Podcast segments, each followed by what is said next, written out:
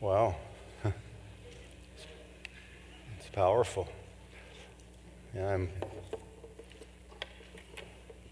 convinced that that song probably encapsulates the essence of the ministry of Jesus, the purpose for which he came.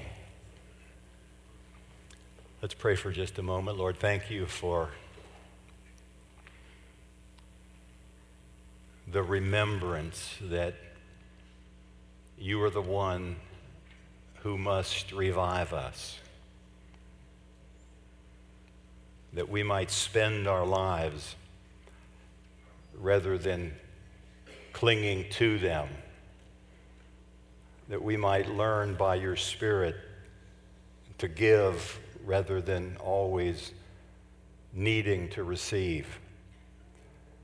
Lord, would you do a transformational work in my heart, in each one of our hearts, so that we might grasp not only the truths of your word in our intellect, but that we might begin to walk in the power of them by virtue of your spirit living in us. So, my prayer today, O oh God, is that you would revive each one of us, that you would breathe on us in the name of Jesus. Amen. Take your Bible, if you would, and turn to uh, John's Gospel. I'm going to be looking again at the 14th, the 15th, and the 16th uh, chapters. And um, that seems like a very weighty how will anyone get at that? Well, I'm really not sure. I have some ideas, uh, but um, what I do know is that when you read these uh, chapters of John chapter 14, and then 15, and then 16, they precede chapter 17. Duh. Well, if you know anything about the chronology of Scripture, chapter 17 is where Jesus goes into a garden and begins to pray just before his crucifixion. And chapter 14, Jesus begins to unpack for his disciples what could probably, as a whole, 14, 15, and 16 be called his last discourses with them. What would you say to someone if you knew you were facing a garden and ultimately a cross and the giving of your life? What's really important to you? That's a rhetorical question for each of us to be sure. Jesus begins to describe his imminent departure and subsequently the sorrow that had overtaken his disciples. I mean, after all, this guy walked with them for three years. Uh, they were enamored with this man who was doing extraordinary uh, works. And they began to, little by little, understand uh, who he was, but only inc- incrementally, much like many of us. We understand what Jesus is doing only incrementally, if we're honest with ourselves. So in John chapter 14, verse 1, he says, Let not your heart be troubled. It's sort of how he begins this because he, Jesus, understood that they were troubled. And um, as Jesus began to describe his imminent departure, this sorrow had gripped their hearts. And uh, Jesus began to talk to them wouldn't you, want, wouldn't you love to have been there? You know, like as they say, a fly on the wall, a mouse on the hill. Just and listening to this, this interaction that Jesus had just before he would go to this cross and die for the sin of the world, be buried, dead, raised from the dead. Jesus understood the overarching implications, but uh, he begins to tell them and talk about that uh, his life would, though they would have trouble and fear, uh, that there was coming a time of joy in their lives that would be joy unspeakable. And uh, this, this joy that could not be fully grasped to them then would be the result of the greatest gift that Jesus would ever give. Now, Jesus gave his life. That was a great gift and a sacrifice for our sin on a cross so that we wouldn't have to pay the penalty for our own sin.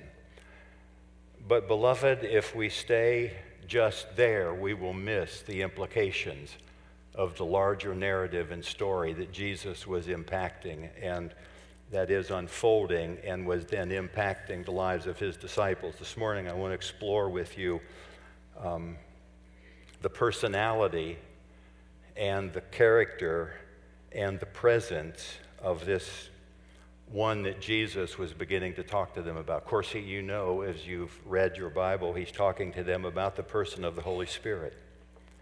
The church doesn't give much press to the person of the Holy Spirit uh, at large in America.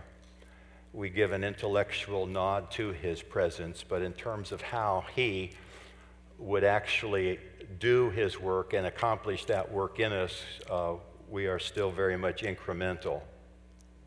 There is more to be released and revealed to us. Uh, so, I just want to look at some scriptures this morning and conclude by giving us an opportunity to respond again to the question of who is this helper in your life? Really. Uh, so, um, in John chapter 14, let's begin looking at verse 16 and 17. Uh, Jesus said, I'll start in verse 15 If you abide in me, keep my commandments, and I will pray, that is, I'll ask uh, the Father, and he will give you another helper. Now, some translations use the word comforter. Uh, it's actually a Greek word, uh, paraklesis or paraclete, and that means one who's called to one side. But I don't think it's just as you read you, you see, we can never develop a theology by one text. We must understand the whole of Scripture in order to get our theology right. And this paraclete, this one who is called alongside of us, more accurately, is one who is called along with you on the inside. And, and that's important. It's an important distinction because uh, Many people believe the Holy Spirit simply comes alongside. In other words, He just follows me around so that I do what I want to do. And that leads to error.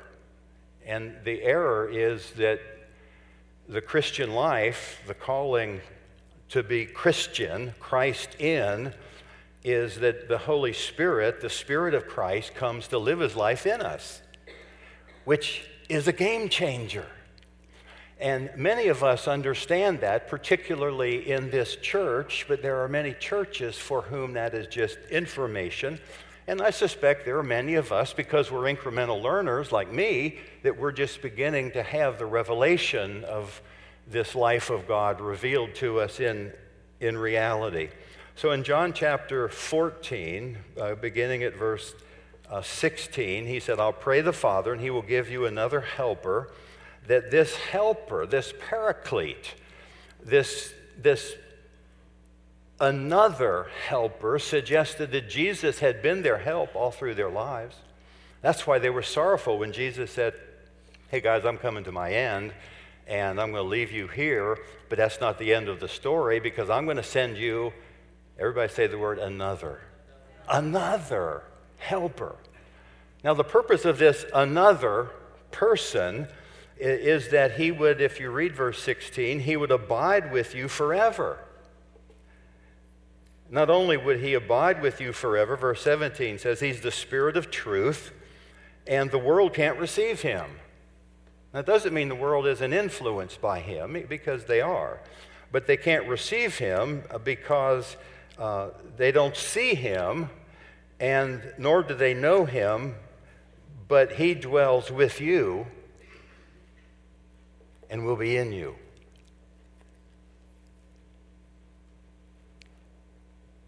He'll be in you. That's the promise that Jesus made of the coming of this helper that most people in life don't understand at all.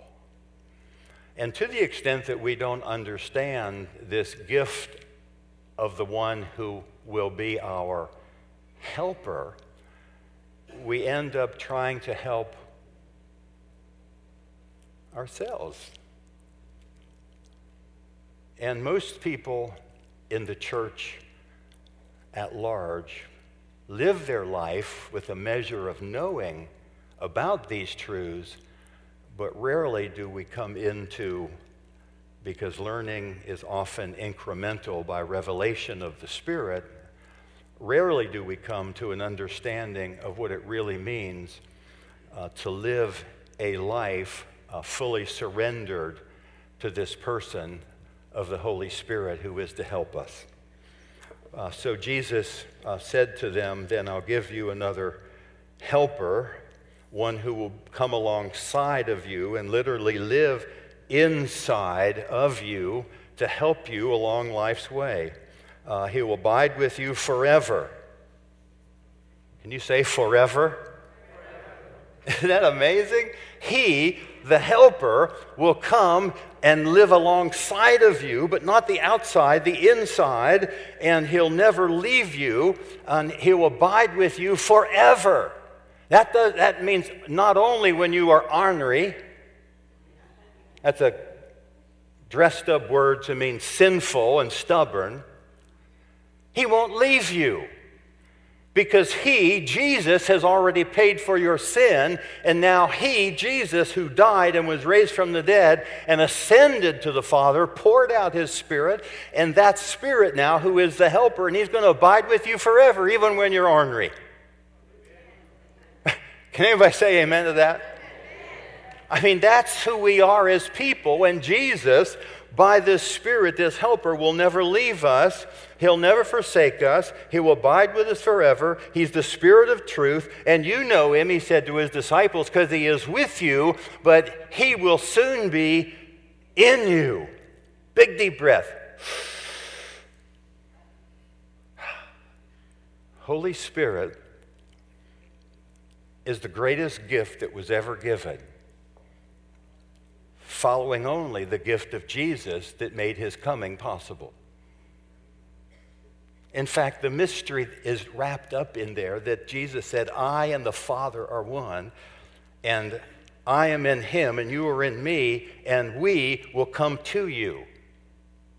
Holy Spirit living his life by the person of the helper in the likes of me. Somebody say, Whoa, that's amazing. That's amazing that the Holy Spirit would live in the likes of you. It's amazing that the Holy Spirit would live in the likes of any of us because we are not deserving, and many of us spend our lives trying to become deserving when Jesus has already made you deserving by paying the price for your penalty for your sin on the cross.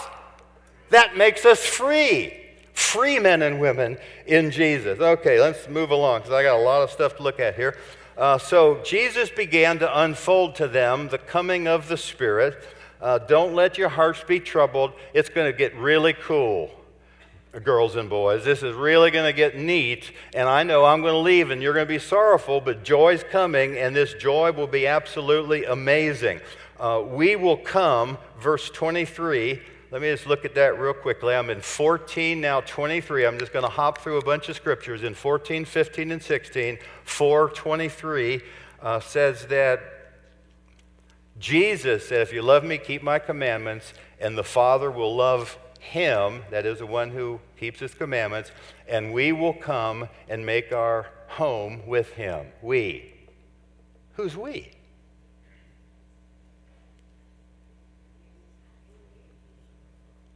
We as Father, we as Son, and we as Holy Spirit. Don't ask me to explain that because that's way above my pay grade. It's a mystery. But we will come by virtue of this one, this person that Jesus calls the helper, the comforter. The comforter isn't just to make you comfortable. No, he's a helper to help you out of living life in your own strength and living the life according to his kingdom. So if you turn now to verse 26 of John chapter 14, let me look at another text with you. Uh, verse 26, uh, 25. These things have I spoken to you while being present with you. But the Helper, the Holy Spirit, whom the Father, now we see that the Father is sending the Spirit here in this text. Don't get all wigged out. There's other ones saying Jesus will send the Spirit. And in fact, according to Orthodox Christian belief, the Spirit is given from the Father and the Son to live in our life. And all three of us live. But the Helper, verse 26, the Holy Spirit, whom the Father will send in my name, he will teach you all things and bring to your remembrance all things that I said to you. The result of this is that peace is what I now leave with you. You see, the helper, the one who is called alongside, along to live inside of us, is the one who will teach us all things. The real question for us is do we want to be taught? Honestly. Meaning, do we want the helper's help, or do we presume upon not being all that interested in being taught, and therefore we either grieve the Spirit or quench His activity in our life because we think we know better. Everybody go, ooh, that's not a good thing. Ooh. Because, well, I won't tell you the joke somebody just told me. And, never mind. not appropriate for this setting. There are very few times when a man or a woman really know what they're doing. Honestly. Very few.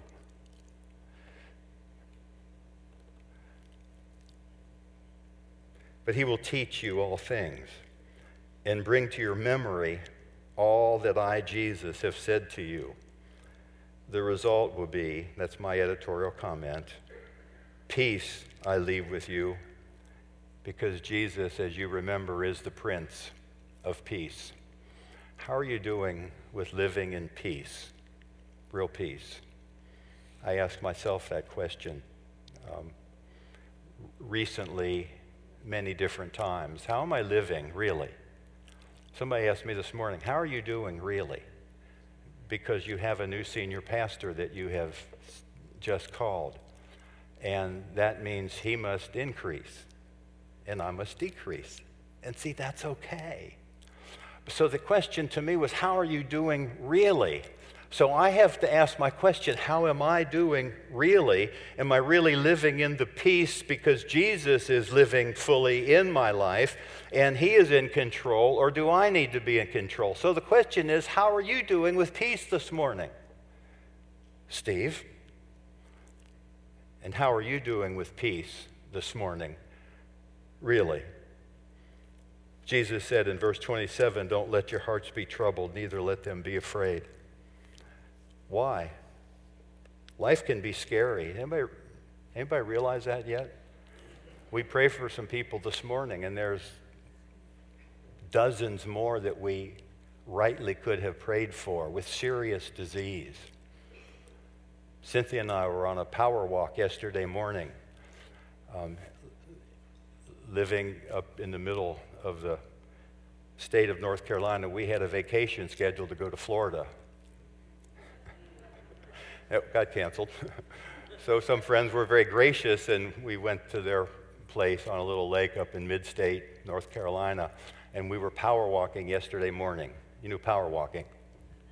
That's where you really know you're really you're, you're doing something to raise your heart, not just stroll hand in hand. Uh, so we were power walking, and um, we were on this sidewalk, and some of the in this real nice neighborhood um, by this beautiful lake, and some of the sidewalk had some squares that were lower than others. You can already see the problem. Well, Cynthia caught a foot on one of those raised areas, and I she immediately leapt forward from me about a, a full step and then took another step on the way down and she did a face plant. And um, that's why she's not here this morning because the left side of her face, certainly her eye, is completely black. So we drove home yesterday and she had a little ice pack on her bag and I took a selfie of hers, unawares to hers. I will not post it. but how many, you know, life is hard. You know, not just, you know, face plant in the concrete. She hit her eye, the eye orbit right there, and so it turned black. And, you know, that will be a difficulty for her for some period of time, as well as some road rash on her hands. But in the context of, of what people presently suffer, that's a small thing, isn't it? Could have been much worse, for which I'm very thankful that it wasn't. But Jesus said, I, I will give you peace even in the midst of, of very difficult times. Don't let your hearts be troubled, uh, neither let them be afraid. Flip over to John 15, where Jesus continues to talk about the gift of why he can live in peace, even in the midst of troubled lives and difficulties in our circumstances, relationships, and whatnot. John chapter 15, verses, uh, let's just look at 4 and 5. There's so much to share, I don't have time. Uh, Jesus said, Abide in me, verse 4, and I will, um, and I in you. See, if you abide in me, if you stay consciously uh, in this realm of being in me, which he puts you in him, you understand that? You don't, you don't get there by joining the church. You get there by coming and surrendering your heart and life to Jesus. If you abide in me, and I in you, as the branch cannot bear fruit of itself unless you abide in the vine, neither can you bear fruit unless you abide in me. See, I am the vine, you are the branches. He who abides in me, and I in him. He it is who bears uh, much fruit, uh, for without me you can do nothing. You see, this, this notion of our abiding in Jesus and Him abiding in us is what produces fruit. So, like the first question that I've asked myself, and I will ask rhetorically of you, uh, how are you doing in living in peace? Um, how are you uh, living in terms of bearing fruit? Because this text says, apart from Him, you can do nothing.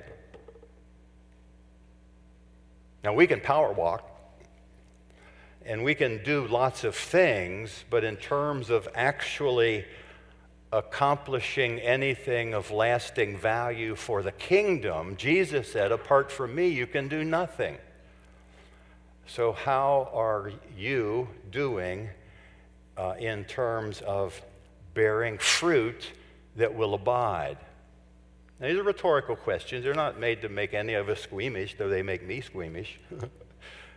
but I'm just thankful I understand something that it's about Jesus who does it in me and through me and not me myself. And so it is for each one of us. So abide in me and I abide in you. Fruit only comes by abiding in him, and apart from him, you can do nothing. Now we're making our way toward uh, John chapter 16, which is really the text that I want to focus on, or actually end with here. And Jesus continues now to talk to them about the promise of the Helper. Now remember, the Helper is the Paraclete, the one who is called not just alongside, but inside each one of us. That's important distinction because many live the Christian life as if it is all up to them to understand everything and accomplish everything, and somehow I'm doing it for God who is somewhere else. We've just read God is not somewhere else. Well, let me clarify. He is somewhere else, and at the very same time, He is living His life in each one of us by the helper, the Holy Spirit. So, Jesus says, now let's look at verse 7 of John 16. He said, Nevertheless, I tell you the truth.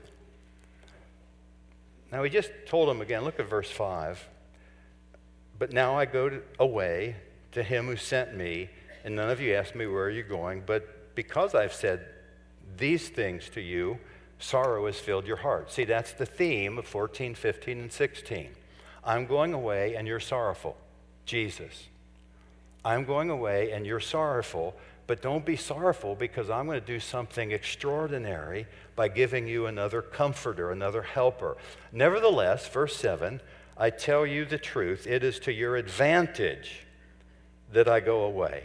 How about that word, advantage? Can you say advantage? Advant, it is to your advantage that I, Jesus, go away. Now, that doesn't make sense to most of us. But the fact of the matter is, he said that if I do not go away, if I do not go away, the helper will not come to you. If I don't go away and do what I have to do on a cross and give my life as a sinless sacrifice, you will remain in your sin and be separated from God forever. That's what he's saying by implication, by, by clear understanding of the word. If I don't go away, you're going to remain in your sin and you'll be separated from God forever, and you will justly deserve an eternity in a place you don't want to go. But if I go away, I will send the helper to you. I will accomplish on the cross what only I can accomplish. I will pay for your sin.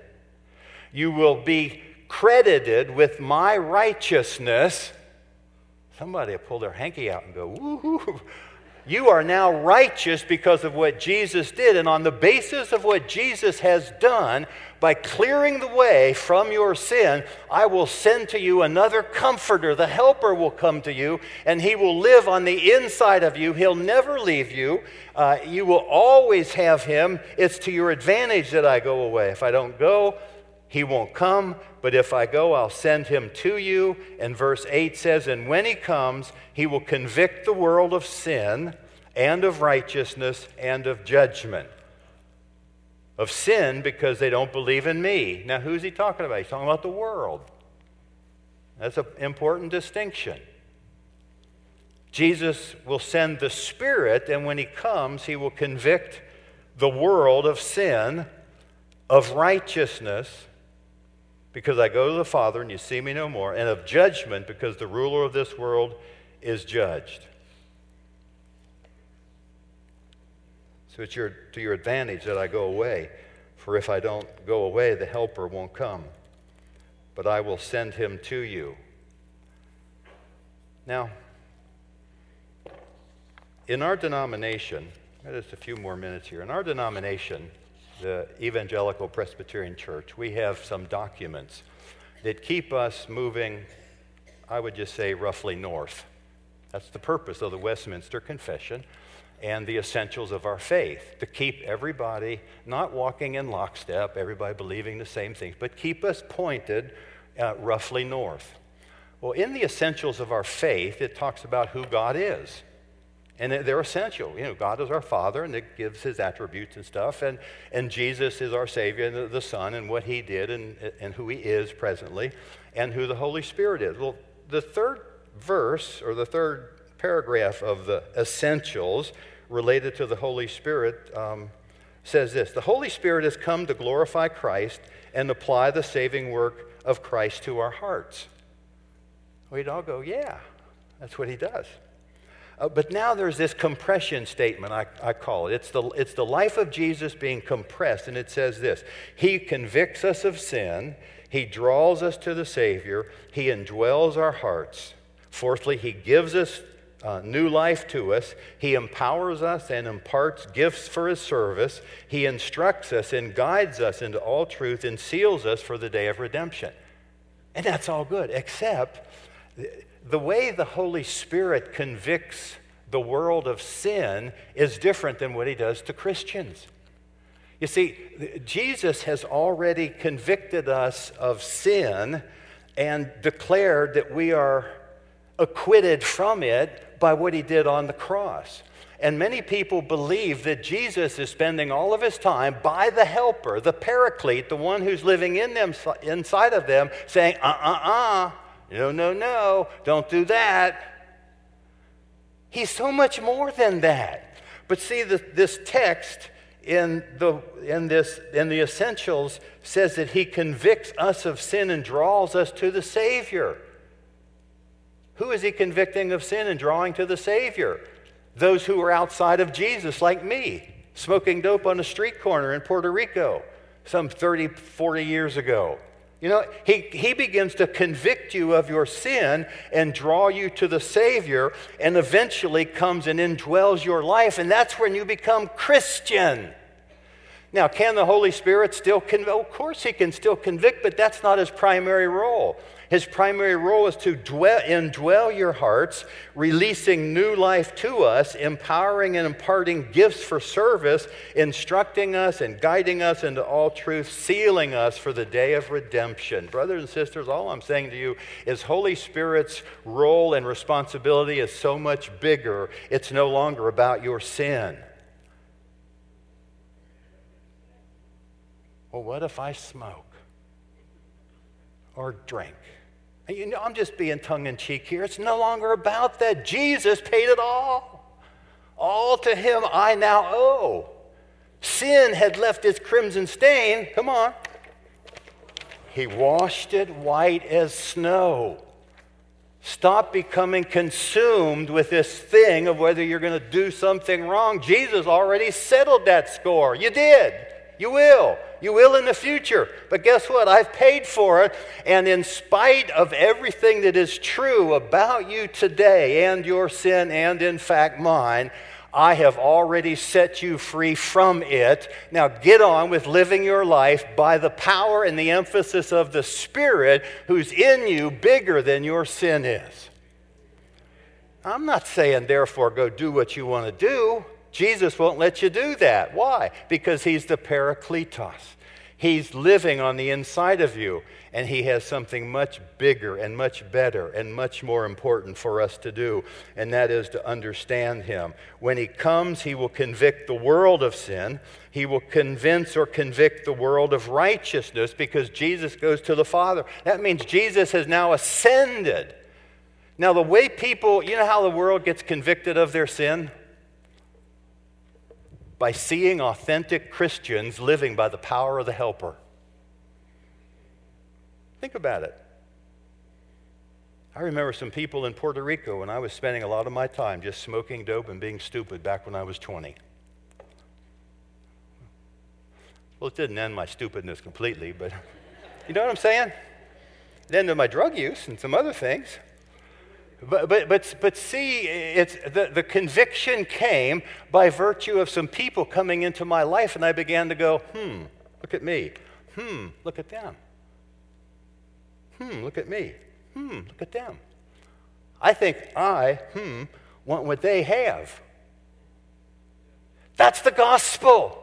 You see, that's the essence of who you carry in you. It is your identity as sonships. Jesus said, I won't leave you as orphans in the world. I'm going to come as the helper, the paraclete, to live on the inside of you. So when you begin to take your eyes off of yourself and begin to hear his voice and begin to respond to him, people will begin to say, why are you different? If you live by the power of your own strength and ingenuity and your own resources, nobody will be impressed. For Jesus,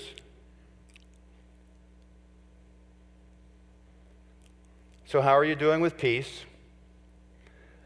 Uh, how are you doing with God really teaching with, with the peace of God? Uh, how are you really doing with understanding your sonship and who you are? I'll end with Jesus said, verse 13 of that same text 12, I still have many things to say to you, but you cannot bear them now. However, when He, the Spirit of truth, has come, He will guide you into all truth. Isn't that neat? Some of you don't even get it because we're inc- incremental learners. And it's by revelation. And, and, and Jesus, you know, said, When the Spirit of truth comes, he'll guide you into all truth, for he will not speak of his own authority, but whatever he hears, he will speak. And uh, he will tell you things to come. He will glorify me, the role of the Holy Spirit, the, the helper, is to glorify Jesus, and he will take what is mine of Jesus and make it known to you, declare it to you. You have an internal speaker within you to hear the voice of his voice speaking to you, the voice of the helper, the voice of the Spirit. The only question is will we pay attention to it? Without the Holy Spirit, without the helper,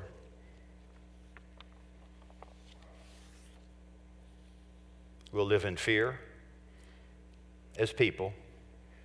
We'll live as orphans because we won't trust our daddy, uh, and we'll never have enough. Never, ever have enough. And we'll spend our time clenching and holding on to. Now, this is just human. It's just human. It's what, it's what we do. If we don't live by the power and the presence, by the power and the presence of the Holy Spirit, the helper in us, you will necessarily live your life by your own power of the flesh.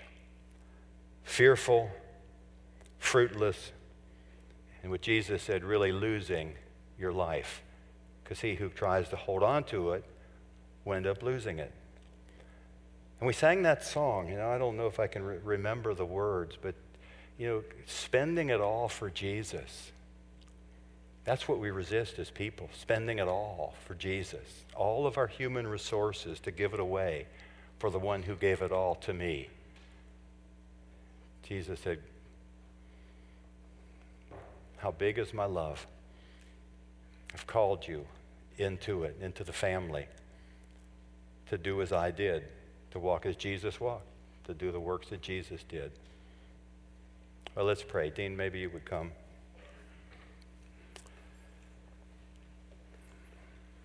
What a fantastic reality it is that the God of the universe would give his son so that you and I could be set free. Set free from ourselves primarily, set free from our sin that captivates our hearts at times and brings us into its captivity, but sets us free to receive the life of another, the life of Jesus, the Spirit of Jesus, the Holy Spirit, the Helper, the one who is called alongside, that is, the inside of each one of us. To bring us only into a place of His identity, to live His life fully through us.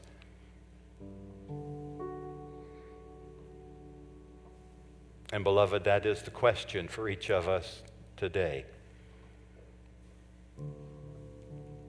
Jesus said he would send him. Jesus said you would receive him. But, beloved, it does take an act of your will. You say, Well, I've done this, I don't know, way back in the day. And Holy Spirit has never left me, to be sure. He's never forsaken me, He abides with me forever. But sometimes I've discovered I can turn from Him. and begin to live life as if only I matter.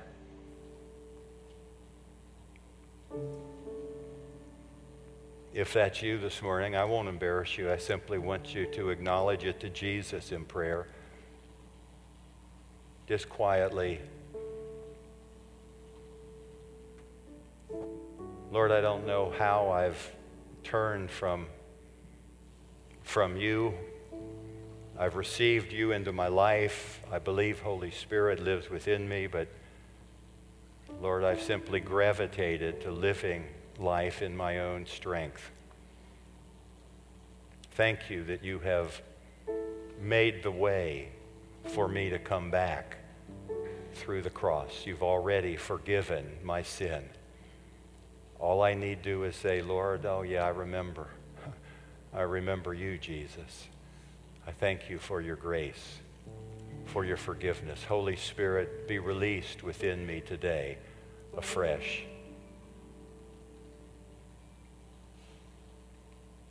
You say, is that all there is? No, that's just the beginning. In Acts chapter 2, when the Spirit came, verse 33, Peter said, Therefore, being exalted to the right hand of God, and having received from the Father the promise of the Holy Spirit, he has poured out this which you now see and hear.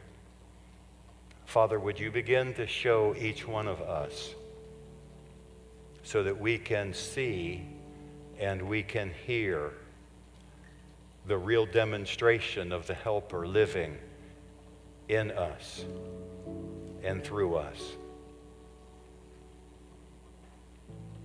Maybe you're here today and have never really given your life to Jesus.